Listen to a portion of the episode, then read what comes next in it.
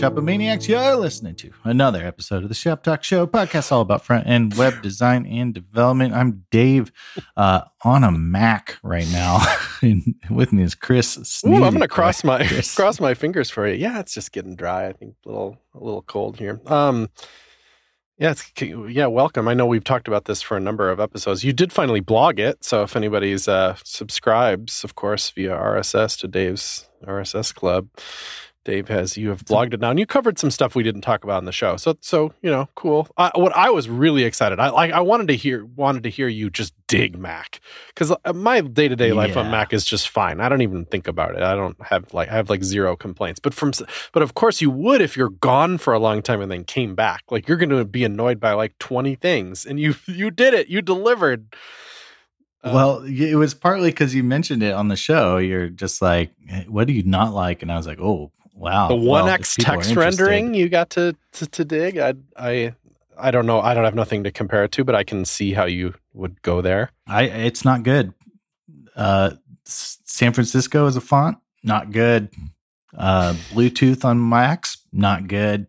Like mm. just you know, if if I like leave my if I pull out my headphone, my earbud, my Apple earbud, yeah. hundred dollar Apple earbud. You pull it out. I guess okay. each one's fifty the AirPods, you mean? To go to the to go to the bathroom, which because I'm 40, that happens 72 times a day or whatever. Mm.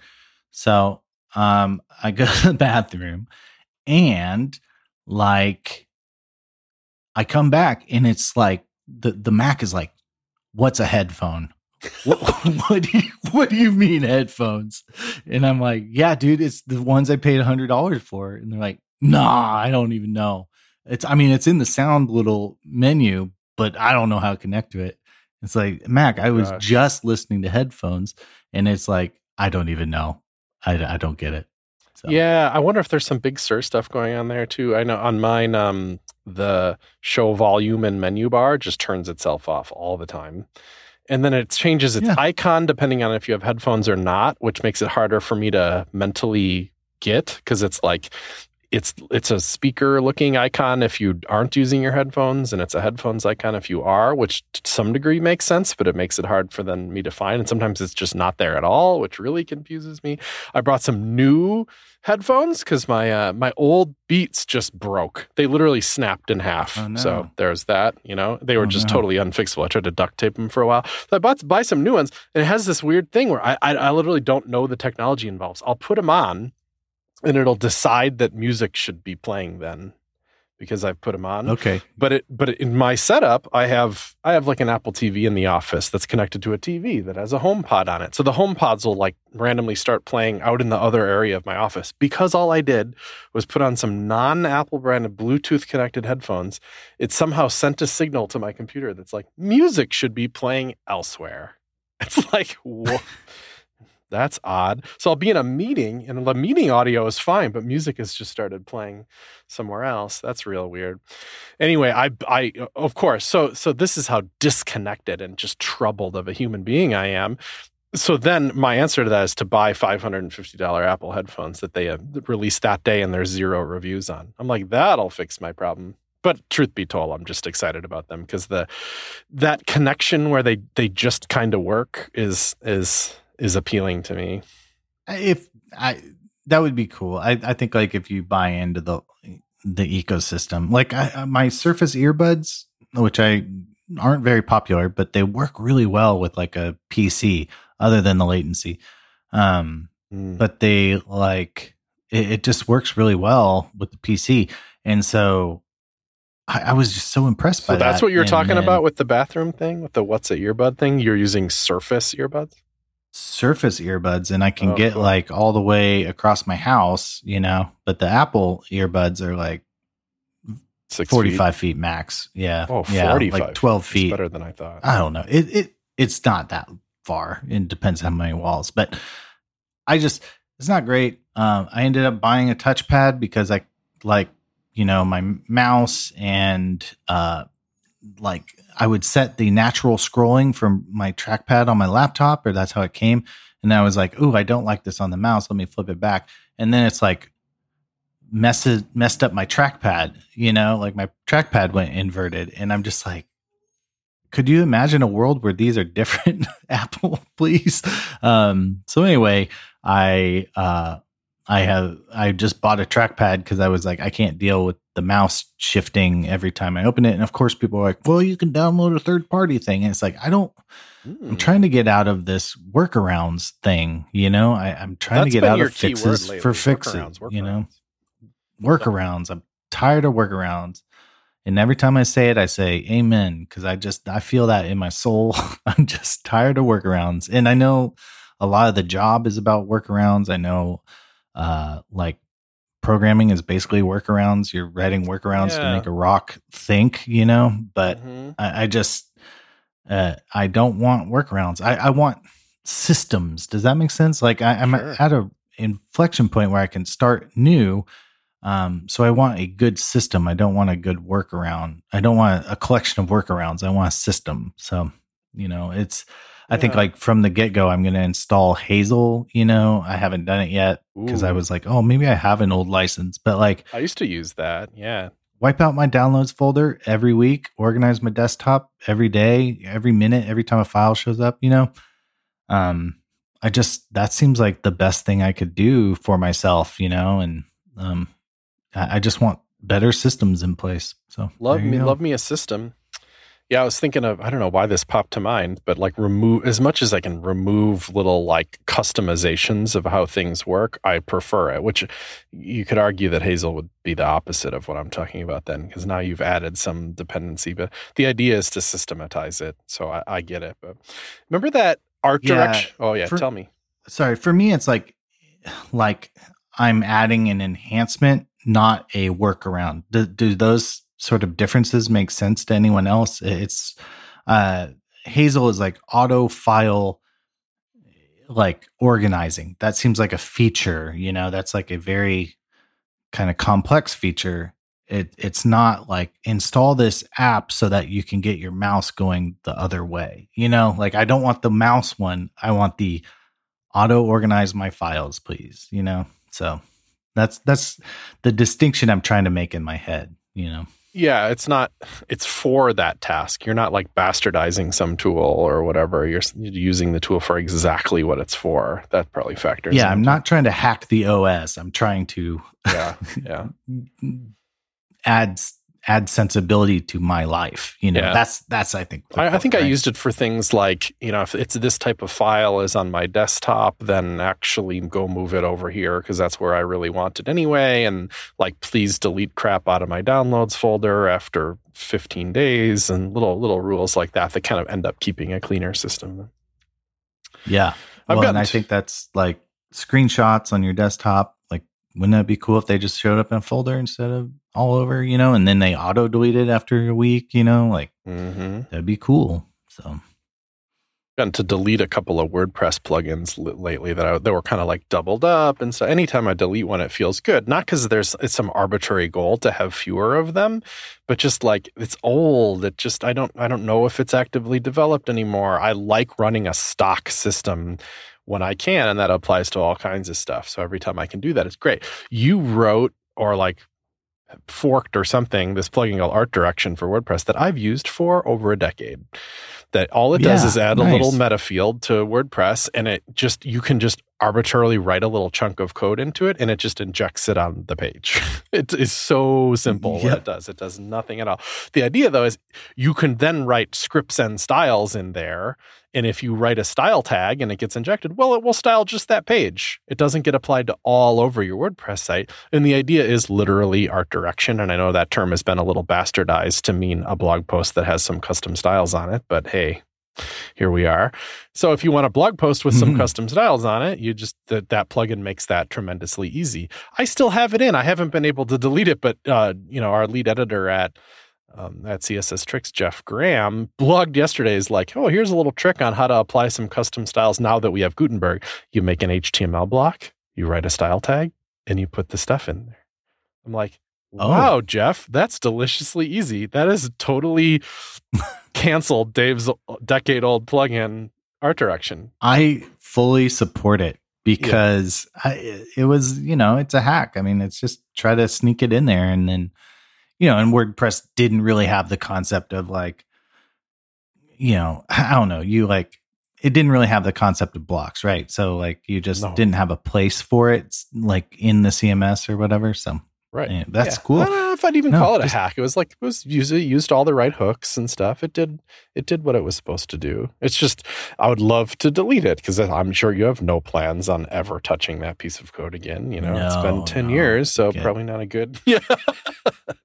Uh, But I don't know how to convert it. That's tricky too. I've done some plugin conversion lately. We just did it on Shop Talk Show actually, and I ended up um, hiring a company to do it because it required some like MySQL trickery and stuff. Both of us have the ability to do that, but you know, who wants to? You know, when you can outsource it? who wants to who wants to but also i mean we took the site down one day try you know like um it, Yeah, oh, just yeah. a even failed help, migration or whatever so, tricky. So Uh, the idea was to move to this But- plugin called Sim- Simple, Seriously Simple Podcasting, which is just much nicer and upgraded and has development behind it. So wanted to get on that instead of one that isn't actively developed. But it's work to get there. If I wanted to delete your old plugin, that art direction one, I, it's going to be tricky. And I so I probably Mhm. won't. You know, maybe I'll hire somebody out at some point to to think about the problem and do it. But I would like to do that at some point. I wonder if there's any like if there's any bored WordPress people out there that have a, are pretty good WordPress developers. You know, custom stuff. I have some jobs I'd like to do at some point. Feel free to reach out to me if you get a kick out of that stuff. I just have some stuff that have been pages forever on CSS tricks that Mhm. I really I think should be custom post types, but I don't want to change any URLs and I don't want to you know, it's, it's little like maintenance stuff like that that I just don't I don't want to do myself, but should probably be done at some point.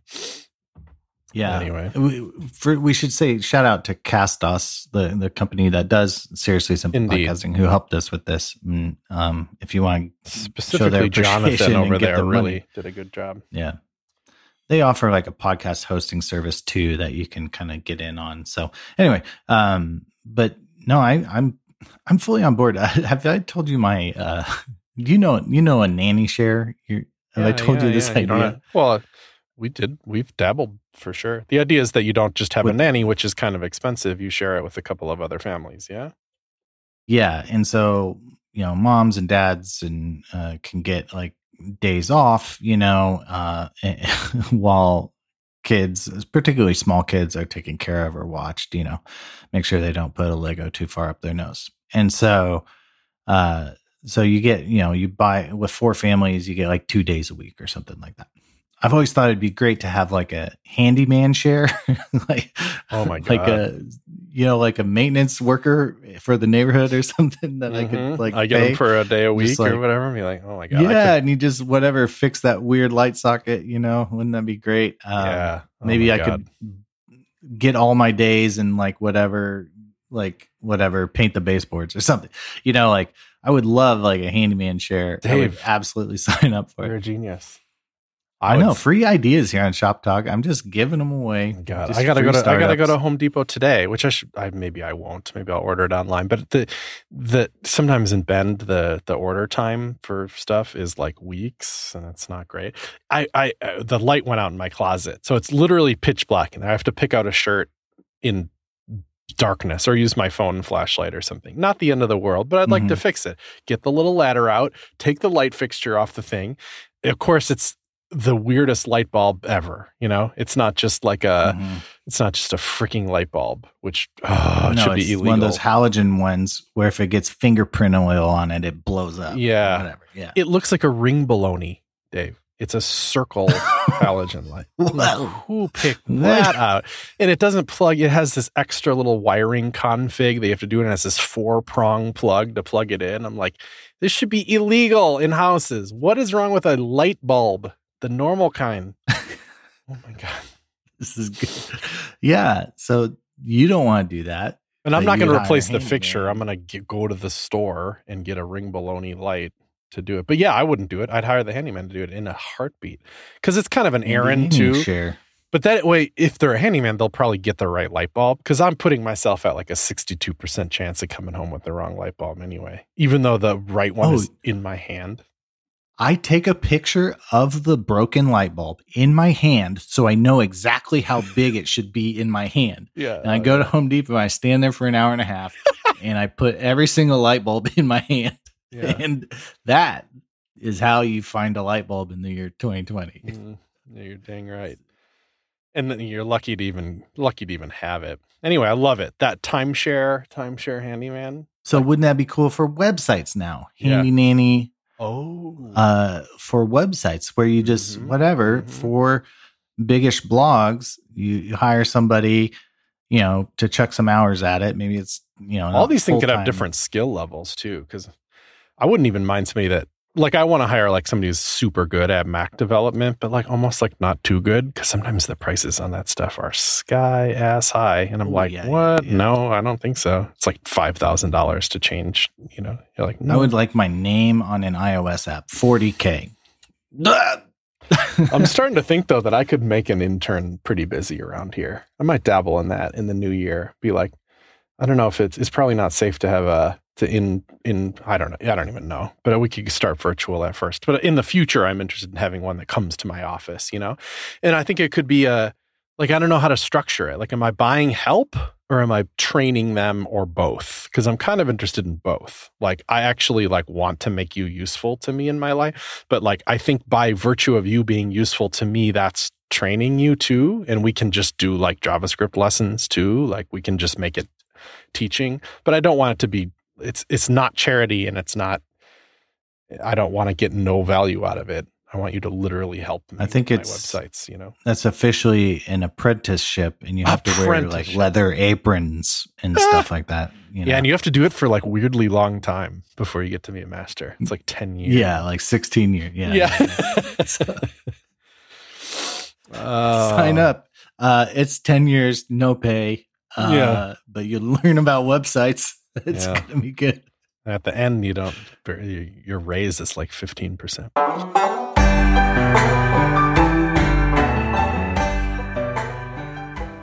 This episode of Shop Talk Show is brought to you in part by Hover. That's hover.com, which is a damn fine place to buy domain names. They have 400 plus extensions, you know, .com, .net, all that, but 400 meaning all the cool ones, you know, the huge portfolio of those, which is great. It's just a damn fine place to buy a domain name, period. It's really clean checkout process, a really clean uh, admin screen for managing and dealing with your domains. I recommend it to absolutely everybody who needs to buy a domain name, whether they're brand new, which I then tell you, you got to get yourself a domain name. Get yourself some skin in the game. Now you have a domain name. Now learn how to point it to hosting. Now build your website and put it there. That's what makes the web real. And it can be this really great aha moment, you know? Go to Hover, get 10% off anyway. Follow the link from our show notes to get that. Very generous of Hover. So do that uh, awesome. And for you know new entrepreneurs, you know, give yourself that skin in the game. Get the domain name. Make the idea real in your mind. You know. And Hover has all the good stuff. They have free Whois protection, super nice, thanks you. That super nice, uh, uh, like UX UI around not just searching for the domain names, but more importantly, once you own them, logging in, seeing your portfolio of domains, being able to do stuff with them, meaning like you get the email with it. So that's important. But you know, for listeners of Shop Talk Show, we're talking about like pointing your DNS to where it needs to go and changing name servers and doing that kind of stuff that you're going to need to know how to do once in a while as a web worker kind of person. Hover makes that awesome. So uh, uh, do all that at hover.com. And thanks so much for the sponsorship. Hey, did you fix uh did you fix Puppeteer or whatever? Did was that satisfying? Good news. Yeah. Um, I mean, I have, uh, you know, part of the whole thing about switching to Mac was I like couldn't run Puppeteer and it was frustrating. I got it running. Puppeteer is the thing where you um, emulate Chrome people. Uh, it, it it's instructions to spin up a headless or head full version of Chrome. Yeah, and Yeah. it just totally it had workarounds for workarounds, as Dave put it in Windows land. Yeah, workarounds for workarounds then didn't really work. And so like I I put it on my Mac. I am hitting like a weird timeout error. Like it's only 2000 milliseconds to like do an accessibility audit or something and it's not working. So Okay, halfway. I'm there. just, but I skipped that, uh, and it's, uh, but I, I can get the test to pass if I watch the task, you know. Oh. So I did the full TDD thing, Chris. I, Oh, I yeah? impressed myself. I so you used an expectation library with it, or no? Uh, yeah. So this one, um, it's so it's generic uh, components, which is like generic web components by uh, Pascal, I think. Uh, but um, uh, the Passel on Twitter, but he, uh, but so there is. Um, That's cool. it's just a pretty generic thing, but he's using web at web slash test runner, which has at web slash test runner Chrome, which has Puppeteer Core. Puppeteer Core tries to Okay. use whatever is on the system. It What doesn't install a new Chrome. Their accessibility tests? uh, a lot there's accessibility, like just a blank kind of axe audit. You know, like does Yeah. this is this even HTML? Um, there's but then even functionality. There's like functional tests, like if you click this, does it have this attribute? Does it have that attribute? Does Yeah. it do this? You Kind of know, integration ish Um, tests. Yeah. yeah, integrationist test, and just you know, if you click the second button, does it actually do the thing? Does it all change? You know, and so um, kind of yeah, and I think it's all a flavor of mocha. component testing. It has its own. It has its. Yeah, it has its own little library. These look nice. Yeah, no, well, and the idea is they're like completely styleable. It's just it's just stuff you. It's just very basic components, and so that's kind of what I've been looking for. Was one of the tests failing or something? Well, uh, nothing was failing, um, but I wrote my test first, and you know, and and I was failing, and so then I had to go into the code. Like I, I kind of constructed a test. I copy pasted an existing test and stuff Yeah, like that. yeah. Uh, but I kind of modified it. But like I wrote the test first, and then I did the code, you know, and it failed kind of the whole way. And it was like, but it was kind of cool because it was like, if it works, this is what should be happening. And then I finally got it to kind of work, and then it just turned green, and I was like, "That was cool! Like that was actually fun." Yeah. Did you did, you set up a watcher so like as you're changing code, it keeps rerunning yeah, the test? yeah. As I was watching, it would just save. Sometimes So- we uh, when I'm then doing you that, know, you know these these tests are written as like it it parentheses still moves if you do this you know and then you write what Mhm. happens and then there's an expectation at the end of it you can type like it dot only and then your watcher will only watch that one test which is kind of satisfying too Oh, interesting. just for a little speed Kinda- kinda reasons you know it.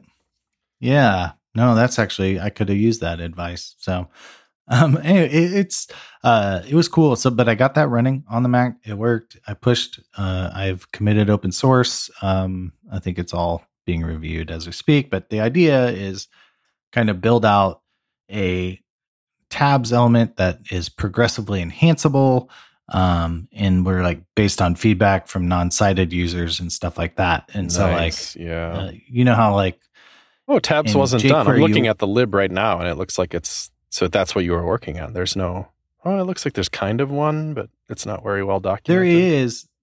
There is, yeah but it you know it was kind of like a group of buttons button elements and then a group of panels to control and that's like what the aria wants right but if you're a non-sighted user and you show up and you're just like it's like button button button you're like i don't know what that means like Mm. all the aria shows up but let's say the javascript didn't fire and you're just showed up and it was like button button button it wouldn't mean anything to Do you? So you need to do an ARIA role of tabs? Yeah, so you have ARIA role of a tab list around the buttons and then tab on the button and then tab panel on the panel content. And then it needs to be like linked up via ARIA controls. It's pretty sophisticated and like not something you want to write yourself, you know? No, that's the point of this, right? Like don't don't don't write it yourself. Use this. Yeah, and so jQuery UI used to do it with like a UL. They would do a unordered list of links that linked to content, and that was pretty good. But then uh, the feedback was sort of like that's just like I don't know. It's just meaningless to hit like a navigation in the middle of the page. You know, like like you're just like you don't expect it to be there, um, or whatever. And so the design we're kind of working on, and this has like Brian Kardell involved, Jonathan Neal, um, and quite a few other people are all kind of involved in this design. But it's in Leonie Watson, um, and it's going to be basically you write headings. So like H2, some content, H2, some content or whatever. Yeah. And then we the convert the, yeah, H2, then panel content, uh, H2, then panel content, just like you're writing a straight document. And then if you wrap it in the generic tabs, it'll roll up into a tab interface. No way. So, so like your heading becomes the button and the label and everything. So for the panel. So, ah, that it's we'll, we'll see how it goes. Um, you know, I'm sure there's a lot of work ahead, but it- that's sort of the first draft. But just the I- uh, f- from talking to Leonie, it was I think her opinion was like it would be, you know, if I d- disable JavaScript or it gets disabled by some bad script, it would be more useful to have like a proper document outline working, you know, that gets auto converted into a tabs thing or something. So that's kind of the design we're working on. We'll see how it goes, but That's um, clever. hopefully, Uh, yeah, I, no, it's it's interesting. So It is. You know, I remember, I think it was the Heydon Pickering post about tabs where that got me, you know, mind screwed on it again because it was like, it's not just the semantics that you apply to it. There's JavaScript involved because of the what is your expectation of how how you traverse between the tabs, like the, the actual buttons, and then how you get back and Mhm. forth between the content and back to the button that you were just on. So it's kind of like, Yeah. what's the return button do? Does it activate the tab and then move your focus, or is or does it not move your focus? And then how do you get back and forth between the buttons? Is it arrow keys or tabs or like? Isn't t- tab does what you don't think it's going to do, right? I think tab is supposed to take you to the content, not to the next tab Yeah. over. tab will take you to the next focusable item in the content actually so like you need to make sure the panel is focusable or whatever so that it goes straight to the panel or the h1 or the whatever that's in the panel. In my mind, tab Um, would take you to the next button over, but it it's not the supposed next to do tab. That. Yeah, those are that's No, what 'cause arrow once you're keys in the- do, I think. yeah that once you're in the tab list that's where arrow keys come in left right and then Kinda like down radio should kind of do the same thing. Like radio buttons and then home and end actually come into play. So like home will take you to the first one end will take you to the last one and then cycling through if you go over over over 15 times it should loop back to the first one and kind of cycle Yeah. you through It's like a Uh, fundamental. or actually i don't know if that's i think that's maybe actually that's not the behavior i'll have to re i'm going to scratch that statement but Okay. because I think it's just kind of like you should maybe hit the end and then have to work back, but it should maybe like stop you, like keyboard trap you, you know. But, but yeah, Yet another um, complication there. If you were to just write, if I had to write, I could write tabs in literally five minutes. I'd go link, link, link, link, link. The the hashtag for those links would link to the ID of a div that's sitting below it. I would display none and display block the tabs below that. I could write it in Mm-hmm. generic vanilla JavaScript in five minutes, and it would be super wrong. But I would think I did Yeah. a good job because I've written it with somewhat semantic HTML. The links link to the right places. The un, un the tabs that aren't active right now are display none, which makes some sense to me. It's not active right now. If you want to activate it, then go to the link and link to it. Then it will be active. You know, it would seem right, but it would miss about fifteen things on this list of Yeah. the ways the tabs should behave. yeah, no, there's there's when you like dig into it, you realize, oh, there's actually quite a bit to it that I didn't realize. You know, you didn't do it in in possibly terrible job. It just it's like insufficient. You know, it, it's like you people can like skip to the content and reveal the content and disclose the content just like how you have it set up but then uh, you know but people maybe when you're browsing through listening orally if you're doing audio browsing you don't know it's a tab list you just hear like list of five links you know and you're like is that important you know or like yeah. so it just doesn't like you need the the when you use like role tab list or whatever, Yep. you get a bit more uh information, a bit more context about what you're interacting with. So Mhm. Makes yeah. sense to me. um Um, cool. So you know, it's, it's funny that the that all that puppeteer f- f- funniness. You know, I think there was a little drama there. I don't know all the details, but I think you know, Puppeteer is a Google project, and there was a bunch of people who worked on it. And some of those people were also connected with DevTools for some reason, and then there was a bit of like an exodus over to Microsoft as part of it, like a, a not just one person, but like a bunch of people. And then Microsoft all of a sudden is like, we have a thing too. It's called Playwright, and it's open source, and it's a way to control browsers. Also Chrome because you know there is no Edge anymore. There is, but it's Chromium, so that it takes the same instructions. But Playwright can also control like Firefox at least too, and some other browsers too, which is a mm-hmm. Definitely a limitation of Puppeteer. Although I'm sure they have their eyes set on that. And then the drama was that the you know some people pointed at Playwright and said, "Listen, you say that you can do those things, but it requires these like extreme patches to those browsers that are not ever going to land in those browsers. So it's like you're controlling some bastardized version of that browser." And then other people were like, "No, Mm. that's not. That's all not true." And I don't know all the drama, but there is some of that. I know I've seen Playwright used more and more. I wonder if that would have ran more smoothly on your PC, just coming from Microsoft. No, and that was a question uh, I think my friend Charlie asked. You know, they're like, "Did you try Playwright?" And I just was like, "I don't know what I'm using because I I see Playwright written in the documentation somewhere, but I'm not. It doesn't tell me Playwright. It just says Puppeteer core can't connect. You know, Mm. um, so that was, you know, it would be great if I could switch it over to Playwright, but I'm again, I'm on an open source project, third tier dependency. I don't control that, you know, like I'm just trying to live vibe in the setup, you know, and, and I don't control the third party dependency. I can't walk into a project and be like, we're doing it this way, everybody, you know, like, No, not uh, not not if there's this much code written too that, that's working well for everyone else. Yeah. So, and, and that's like the bummer part is like, I basically had to buy a Mac to work on this, this thing. Um, there, of course, you know, is like, there, you know, there's other stuff. There's, there's a lot of other stuff, but like I had to like buy a Mac to like work on this, uh, project and then my own projects that are going to use Puppeteer and stuff like that. So, uh, yeah, I, I that's frustrating to me from an open web perspective. You know, the the web should work for everyone, and we there shouldn't be a buy-in like a, a you have to buy a Macintosh if you want to contribute open source. That's a bummer, you know, and no fault to this these libraries, they're just getting by. No fault to, you know, people on the Windows side who are working hard to fix this. No fault to uh, Mac users. It's just it's just when we don't have diversity, we don't have ubiquity, we, and we and we in- unintentionally block people out. So that's uh, a bummer. So Yeah, I'll say. Um, sorry, no bummers on this podcast. It's the holiday season. We're cruising into 2021. All the all, all problems disappear.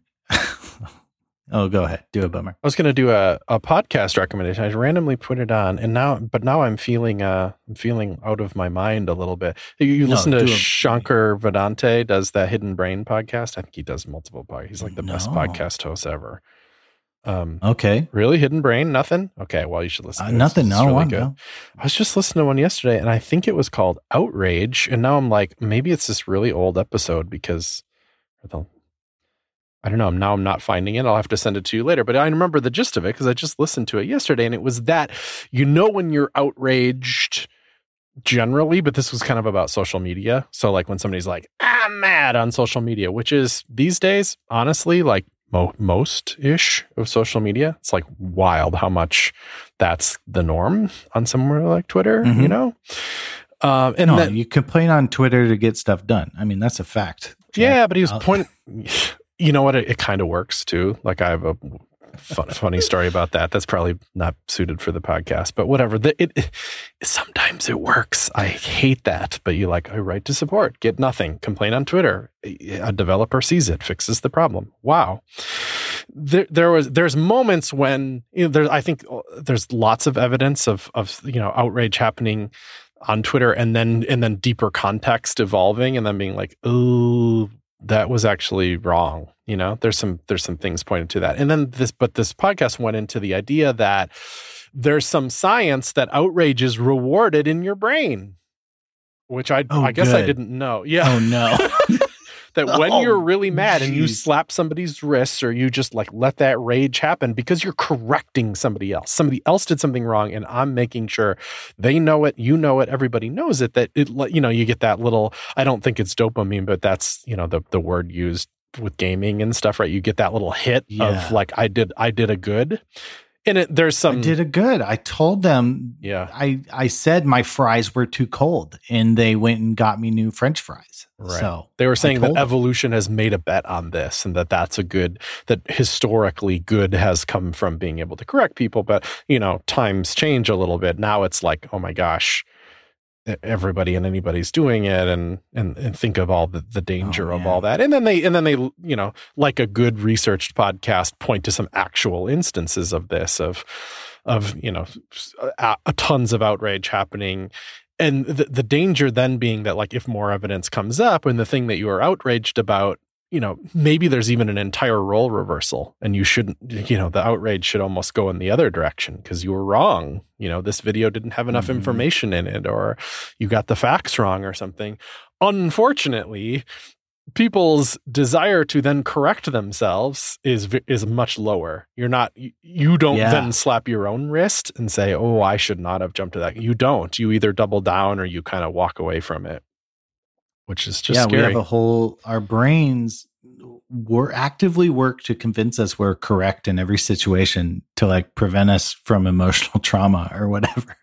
It's I've David Dylan Thomas's book brought that up. It's just like are our brains like working against us and you know I, I just sometimes i don't know what do you do how do you uh, reprogram a brain. It's don't the doubling down. That's we've seen that you know certainly over the last couple of years but but probably forever. You know i don't mean to make everything is a 2020 problem you know but you see people that that you know you get called out for something. The temptation then is to be like i know i you know i was a little wrong before but you just wait. Now i'm gonna triple my opinion strength on this and and, Oh, it, and it never ends well you know i didn't think we were talking about jk rowling on the podcast but i guess we are So- Uh, th- I, I did think of that, but there, but this was this podcast didn't didn't mention her. There was there's some other good examples about some you know some whatever. I think that the example they used was some some kids who were you know MAGA hat kind of thing and and looked like they were getting in the face of some Native American people, which was very strange and whatever. And then and then a Yeah. longer video revealed that there was way more nuance to that story.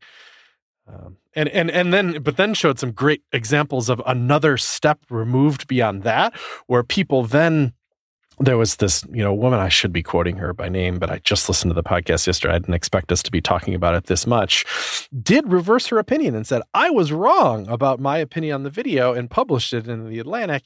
And then pundits latched onto that article and and were like "Rah, look at her. She was a nut job missing all the context and nuance of, of her story so it's like they did the same Right. thing she was doing it's just that's well and then she's doing the right thing by saying i was wrong and then people out there oh, do you watch phineas and ferb uh I don't know that one. your daughter's probably not old enough uh phineas and ferb oh is i know great what you're talking about but these two brothers who have this older sister that's always trying to bust them.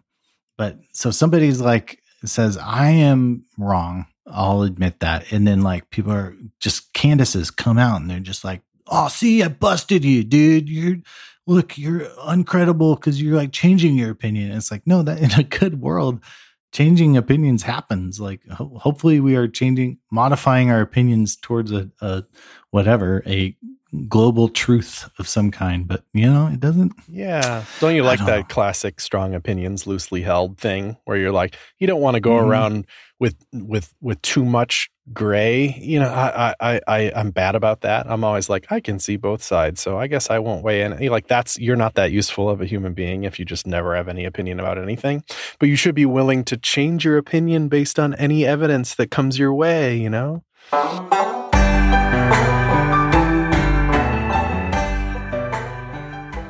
This episode of Shop Talk Show is brought to you in part by WooCommerce, which is the e-commerce plugin for WordPress. It's what powers all the e-commerce on WordPress.com. So you know, you know, just like uh, uh, uh, WordPress and WordPress multi-site, you know, the open source projects are basically what WordPress.com runs at. But WordPress.com is at this amazing scale, so you know, like, uh, this software better work, and it sure does. Uh, uh, WooCommerce specifically is what we're talking about here. Just an amazingly powerful powerful e commerce software. I use it, I've used it many times to sell stuff online. So it's free and open source, and it can do a lot right there and then you know the woocommerce the business makes money by you um, you know you need this specialized plugin that does this specialized thing. Well you pay for that usually by the year kind of thing. And usually you're like well thank you woocommerce. I really needed that exact functionality and i needed to work really well and i need to know that it's supported and it's always there for you. That's what i love about woocommerce.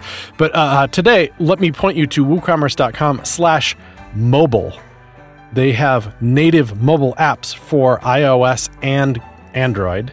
So you get that, you know, on the App, Apple's App Store or the Google Play Store and they're just super nice apps. It's like everything that you'd ever want to do with WooCommerce on your site, even if it's your self-hosted site or whatever, which it is for me, it works great. I like can open up the native app and see all my sales and see charts and see what happened today and what happened this week and this month and look things up and know what's going on with my store.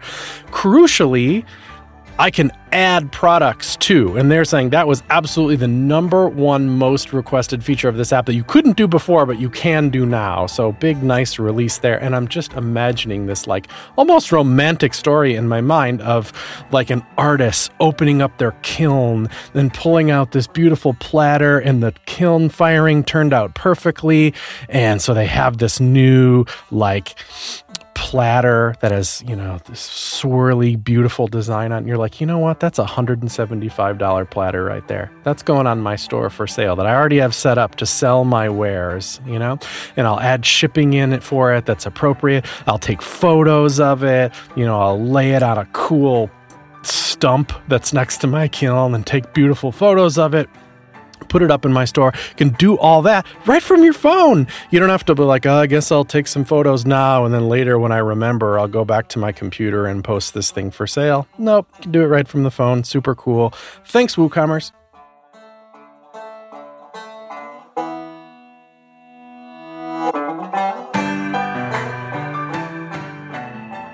Bring bring it back to like uh like work or websites. Cap Watkins, uh, who's like a VP of design character. I only think um, of him as has, the sliding scale of giving an F guy. Yeah, sliding scale of giving an F. And so, like you say, like the button should be blue, you know, like uh, that's a strong opinion. But then you say, I'm like two out of 10 on the F scale. Oh, and yeah. that's the, the curse word. I only give two, two Fs right on how much this means to me. So if somebody's like, it should be purple, I'm like a 10 Fs on this, you know? Right. It's like, all right, well, cool. Uh, like now we have like some measurements, you know, like right. Uh, it's maybe just help. I don't know. Somebody could also exploit that and just always be a 10, but then, you know, I, I you think could. It doesn't like work if you're not honest. Right. Yeah. I've used it. Yeah. I use it probably every week and twice in the last couple of months highly effectively. You know, like really? if you're a zero, just... I don't even think you should say what your opinion is because you're you're so low. If it's if if it's if you're just really low, you should just blast your opinion, but make it low. A five is really interesting because you're like, oh, so you know, like this is this is tricky. I don't know. I can't even you're having trouble even querying your own brain about it. And then like the eights, 9s mm-hmm. and tens are super interesting too. And I think people should really respect you when you come at something with an eight, nine, or ten. And I had to do it in the context of a of a co-founder relationship kind of thing. Not because I was and it didn't lead to any fights. I just I didn't want to have a meeting about it and and be like, hey, what do you think of this? When I when you're an eight, nine, or ten, I think it's your responsibility to open with that say, I'm going to show you something. And I feel really strongly about this. I'm like at an eight, 9 mm-hmm. or 10 about it. So I want you to like know that that's where my brain is at. I don't want to, I don't want to risk having this meeting and then coming out of it and having you just feel like, eh, I don't care that much. You know, like I need you to respect hadn't, how much I care about thought it. of it. Yeah. Yeah. Yeah. Yeah. No, I think that's great. I mean, we had a situation, you know, a pull request with like a poorly named variable or prop, you know, and it was like, I just, I, I was like a one, you know, and I just was like, you know, I, I'm just adding a note because I don't know if this is the best name, but I can't think of a better one. So like we can always change it later, but I'm just adding a note. I'm vocalizing this, but like, you know, I'm very much communicating like I'm just a one here, but I think there's like a better name. I just can't think of it, you know? Okay. But, yep. um, but that was just like, you know, that's just a situation. And we came up with a little bit, you know, nudged it a bit and got it in a little better shape. So like that was literally this week. So Cool. um, I think it helps to to just not be so absolute, but or or you can have an opinion, but then like contextualize how heavy it is, you know, how strongly held it is or whatever. Wonderful stuff. Yeah. No, I'm going to si- uh, subscribe to this podcast. It looks pretty good. Yeah, that's one of my faves for sure. Um, over on CSS Tricks, we launched the end of year series. Actually, this podcast will be the last Shop Talk show for 2020, so that's appropriate. You know, Hey, we'll, we'll see you in January. You did it, listener. You listened to all the episodes. Maybe not. Yeah, Uh, good job. You We'll be back. we'll be back. Absolutely. We'll see how inspired we are over the the Christmas break too. Sometimes I do projects that just sound kind of fun, but I would never have time for otherwise. Like I'm just sitting on the couch watching kids shows anyway or something and poke around at design.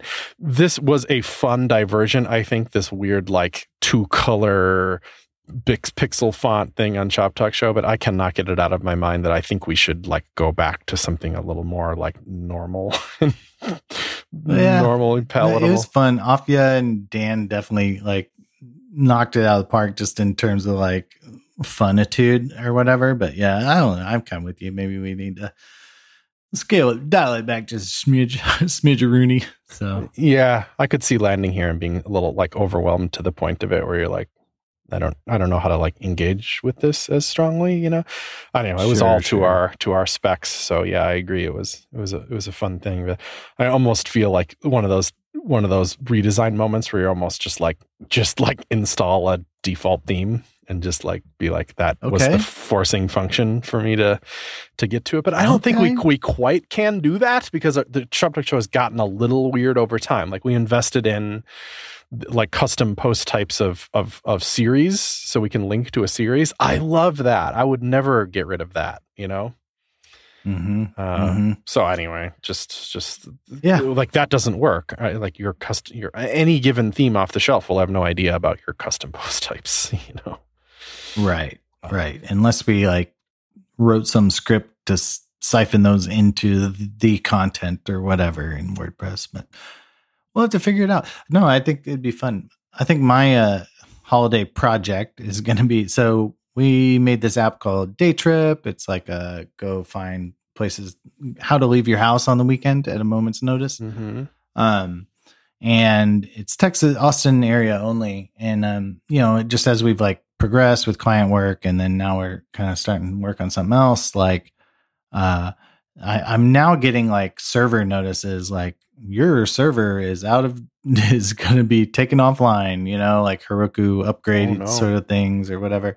And then like SendGrid is like your API keys are gonna expire, or like you need to redo them all. And and I'm just like, you know, I'm gonna my project is gonna be to take this thing like offline, uh, what it what it decommission the app, but into like a little Nuxt app on Netlify that goes and fetches the data from the database. But then we like cut the web server off of Heroku, so you can't log in, you can't you know sign up. It's just like purely the functionality. yeah, but you're going to Um, leave the database on. You're not going to static it out. Uh, I may like steal it or what, like you know, the pieces I need. But I just was kind of like, you know, I've been messing with this uh, tool called Prisma. It's like Oh, uh, ORM, almost like Active Mhm. Record in JavaScript, and it compiles out this like Go client that's really efficient at you know interfacing with Postgres, um, or any database. But Did you um, have to scaffold out the data that you do? Right, you have to like write your own schema and stuff right, with Prisma. Yeah. you write your own schema and you're just like here's what here's what but it can also in introspect which is a fancy word but it can introspect for data um so i'm gonna just like introspect the database and then I will I I should be able to like clone it into like a little Nuxt app pretty easily. But that's kind of it's just sort of like a project, you know. It's what like, does that oh, mean exactly? Does it mean that you like if you had an existing database without schema, it can like look at it and see what's up? Yeah, yeah. It's it's basically like I think there's a describe function in MySQL, a query that you just say like describe this table or give me a list of all the tables and then describe each table and then it'll infer all the fields and all the types and everything and then generate Oh, a schema nice. based on that so yeah, yeah, that's cool. that's the hope I think of that stuff because I'm I've I don't know that I've ever have ever in my history of tech written a schema for data ever, but I'm also not like I feel like that's a weird thing to be afraid of because I've used lots of like data modeling tools in my life. For example, even on Shop Talk, we're like, oh, you know what, this post should have additional fields. It should have a podcast field and a running time and stuff. I mean, we don't quite do that because that's handled by a plugin, but we do have custom fields like what are the advertisers for the show, who are the guests and stuff, and we modeled that out through advanced custom fields. I think I've used other tools in the past too, but that is a really good one for WordPress. You're model, you're modeling data. That's literally what you're doing.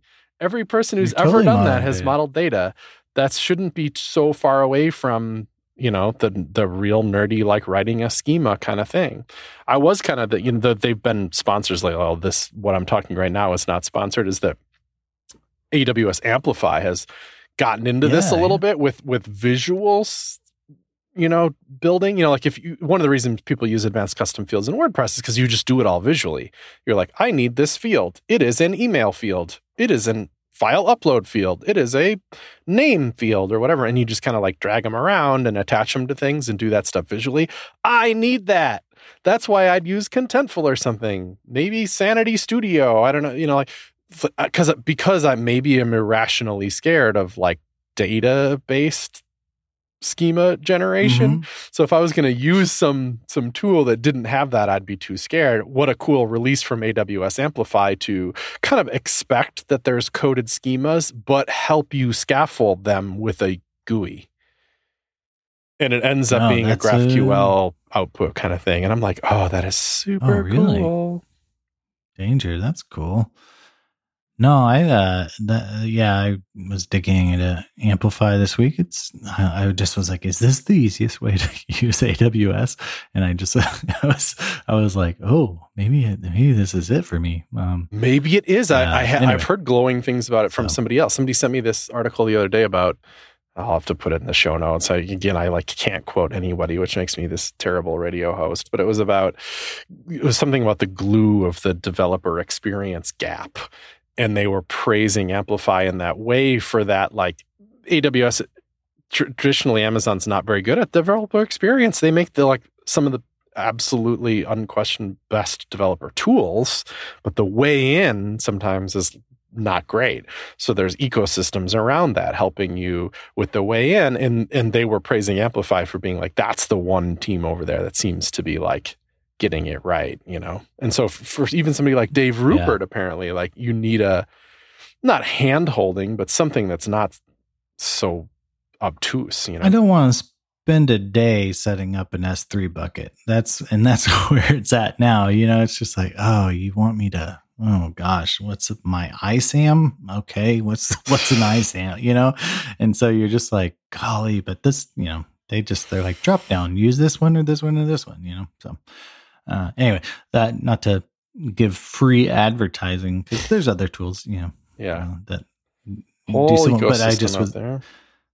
but that's just such a big piece of you know it's very serious infrastructure enterprise grade infrastructure whatever but like you know if it's hard to use you know again like coming dave rupert a team of three people like that's my job that sucks i don't want it to be hard like like it, it's you know if it's if it's too hard i don't want to use it you know? So um Mhm. because because all of that falls on my shoulders. You know there's not a devops team there's not a you know whatever principal engineer who gets paid whatever 70 times what i make you know? There's nothing like that. It's just me. So well me and my friend julian so yeah I started to talk about the on CSS Tricks. We're doing this end of year series, uh, inviting people to answer the question: What is one thing you learned about building websites this year?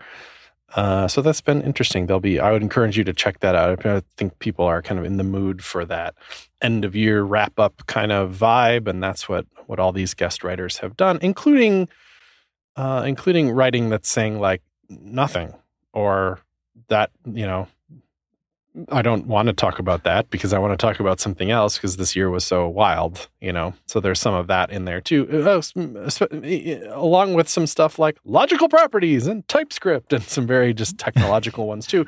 That's very much on purpose. That's what I asked of people. Like you can take either one of those angles, and I think they'll they'll flow together nicely. So I'll put that link in the show notes as well. I've I've really enjoyed these, like very high quality and Oh, it's so good. Like Natalya Shelburne's uh, was just like 2020 was not a good year for learning. And just just like I learned a lot, sure, yeah. But tell you what, in this year, I just literally had to have fun. Like that's how you you have to do that, you know, and as somebody who like my new hobby is like playing solitaire and watching YouTubes and like like that whatever 2020 man mm-hmm. just get a deck of cards and play some solitaire like that's what we've been doing so i hate um, to say because the point it. of that was to not is to not worry about your productivity because that that's what you mm-hmm. have to mm-hmm. let go you have to worry that this time is is i have that real bad that kind of like every 2nd mm-hmm. i should be doing something valuable to myself or the world or the website or this project or that project or something um, if you can just not do that, just be like, oh, that's interesting. I'm just going to chase this down, even if it's code related or something. Like if it just doesn't, if you can remove productivity from the equation, I think that can be. That's kind of what she was getting at. Like, screw it. I'm just chasing this down because I think it's freaking interesting. That's where my mind is leading me right now. And then the great irony of that is that the more you do that and let your brain kind of rest and not feel guilty about what it's doing, that you end up kind of better for it anyway. It ends up kind of being good for your productivity because your mind is in better health. Yeah, I saw somebody tweet the best debugging tool is eight hours of sleep. I just was like, oof, you jerk. Okay. Sure. I, I'd probably be a stressed out mess, but that's my superpower. No matter what's going on, my brain, it just it closes its eyes and it wakes up eight hours later. Oh man, I'm not that. I, mine, mine's like, all right, brain, we got some time. Let's uh, start a side project and play some video games. We'll go to bed about I don't know one, and then what time do the kids wake up? Oh shoot, six thirty. Yeah, that's gonna be hard. But guess what? We got coffee. Let's do. That's my whole life, dude. Uh, when I woke up early today, that was one of the first articles I read. Was one that that said that some people who do that. I'm not saying this is you, but do it because they um this is probably the opposite of you don't have control over what they do in a day. And there was about a lot of um, people that work in mm-hmm. china that work that overwork so that because you're not because you don't have control over the rest of your day that you're you seize that control at night. You're like i don't care what the consequences of this are. I'm going to do whatever the heck i want to at night because at least i have control of that. It was very cool no, that's fair. I could actually see that. And I can see that definitely in the lives of people I play video games with because they're just absolute. Well, not the, well, sometimes the people in my chat, in my Discord, but the people, so like people I'm like randos I team up with, they're just full tilted. They're angry. They're screaming about nonsense. And it's like, you just want some control in your life. You just want, you just want to control everybody in this video game. You know, I understand it, but you're you're being a rude dude, but yeah, uh, no, that's interesting. I am going to take all these questions that you wrote in, and I promise you, we are going to answer them in 2021 because there's some good questions in here. We don't have any time right now. We can do one though. Let's do one, huh? We're doing one question. Or one question. classic, classic here. I guess this one, Magnus Scare wrote, and he linked us to a Reddit thread. I, I totally subscribe to a couple of web dev things on Reddit because you, you get good stuff. One of these days, I swear to God, I'll answer one of the questions. There's all these interesting questions that pop up, and then I never, I never say anything. You gotta send, you gotta send me. Uh, I need, is it just our web dev? Yeah, okay, our web dev. Yeah, well, that yeah. one, but the CSS one is okay too. But oh, because I think that it's it's welcoming ish I shouldn't say that because I can't actually vouch for that. But the questions are very like wholesome in the CSS one. They're like, how do I do this thing? And it's like a very legit question, I think. And I'd like to try to answer them. But sometimes they're like, they're not asked perfectly and they're, you know, they're sometimes they're a little out of scope and stuff. But I think that's kind of what makes them wholesome sometimes. Anyway, this one is not a question. Well, it's kind of a question. It's like, how do you round a number down in CSS? Let's say you had 3.02 and you just want two or three or whatever. You want to round to the nearest whole number there. Can you do that? My answer is like, no, of course you can't do that in CSS. You know, JavaScript is, would be mm-hmm. happy to do that for you. Maybe you could do it with a custom property or whatever, and then do it in JavaScript and kick it back over to the custom property. There definitely is no round function in CSS or anything like that. But Magnus pointed to this post of, of a Stack Overflow answer, of course, that's like wild of showing you how you can do it. And of course, you use the calc function in CSS with this astronomically large, like scientific notation number where you do multiplication and division and stuff. And the end result is it works, it rounds the number. It's 4.940656, blah, blah, blah, blah, blah. E to the negative 322nd power. So, or like negative 322 decimals left or whatever. So, like, yeah. Wow. Okay. So I'll so read it. a very you. negative number. It yeah. multiplies the value to be rounded by a really small value that underflows the value starting at the third decimal point. Then it divides the truncated value back, resulting in a rounded version of the value. This assumes that all browsers you support use the 64 bit floating point values. If they don't, not only will this be wrong, it might, might return zero when using smaller floating point data types, completely breaking your page. So that's a heck of a caveat. Even if it does work in the browsers that you're supporting, wow, that's not a good plan. I think for understandability of your code and all that kind of stuff. Not to mention, why are you trying yeah. to round numbers in your CSS at all? Like, doesn't it come from some external source? And if it comes from an external source, that means JavaScript's probably involved anyway, where you can do the rounding. It's like, what, what, what I can't even think of a use case here. Not that I should be careful there because I hate it when people swoop and poop and be like, I can't think of a use case off the top of my head, so your idea is dumb. You know, like I can't in this right, case, right. but that doesn't mean that there's no use cases for this. I just I can't think of one. But Magnus asks, like, uh, how do you deal with CSS pixel rounding? Like, assuming that that Reddit thread is bad, like, how do you deal with, uh, especially relative units like M's and Rems and furs? Uh, and percentages. I've had uh, CSS grids break in certain browsers like IE, uh, border disappearing, CSS shapes lining up on certain devices. Uh, but I uh, wouldn't wish uh, it upon any developer to deal with strange magic rounding number functions like that. So, do you have do you have you do you encounter these kind of like half pixel issue kind of things or anything like that? No, no. I've I've hit it before. Uh, one one trick. I this is extreme. Don't use don't hard code odd numbers, and you're going to be in better shape. Whoa. Um. Yeah, like I specifically. Just, the point is, just, even numbers just divide better. They divide by two way better, and four, and so. Yeah. um. Like odd numbers tend to have a problem, and then like you know, um. So try not to do that. Um, also, like if you know, you can. I don't know. I I always do that responsive thing where you just chuck a as many decimal points as you want. I know people are like like you don't. This is stupid. Don't do this. It's only three max or something like that.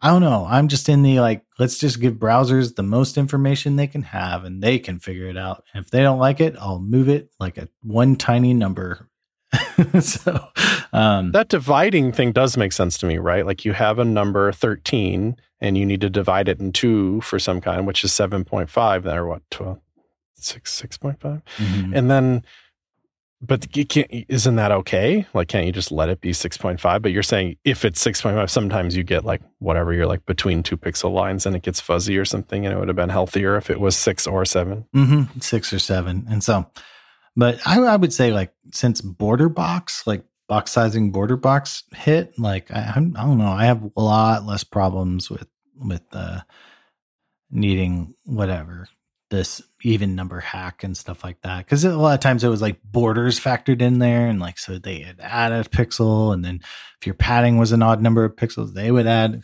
But with border box, everything's kind of slurped in to one go. So anyway, um, All right. Well, I think we did it. I think we our weekly uh, our weekly therapy session is over here. There's a there's a tweet Yeah. I put in the show notes that was very popular on Twitter that says why do men start podcasts instead of going to therapy and uh, I'm in that tweet and I don't like it. I I'm in that tweet, but I have I have an answer because I'm a podcaster and a male. Of course, I do have an answer. To You it. I'll- do. I'll, put it on my blog.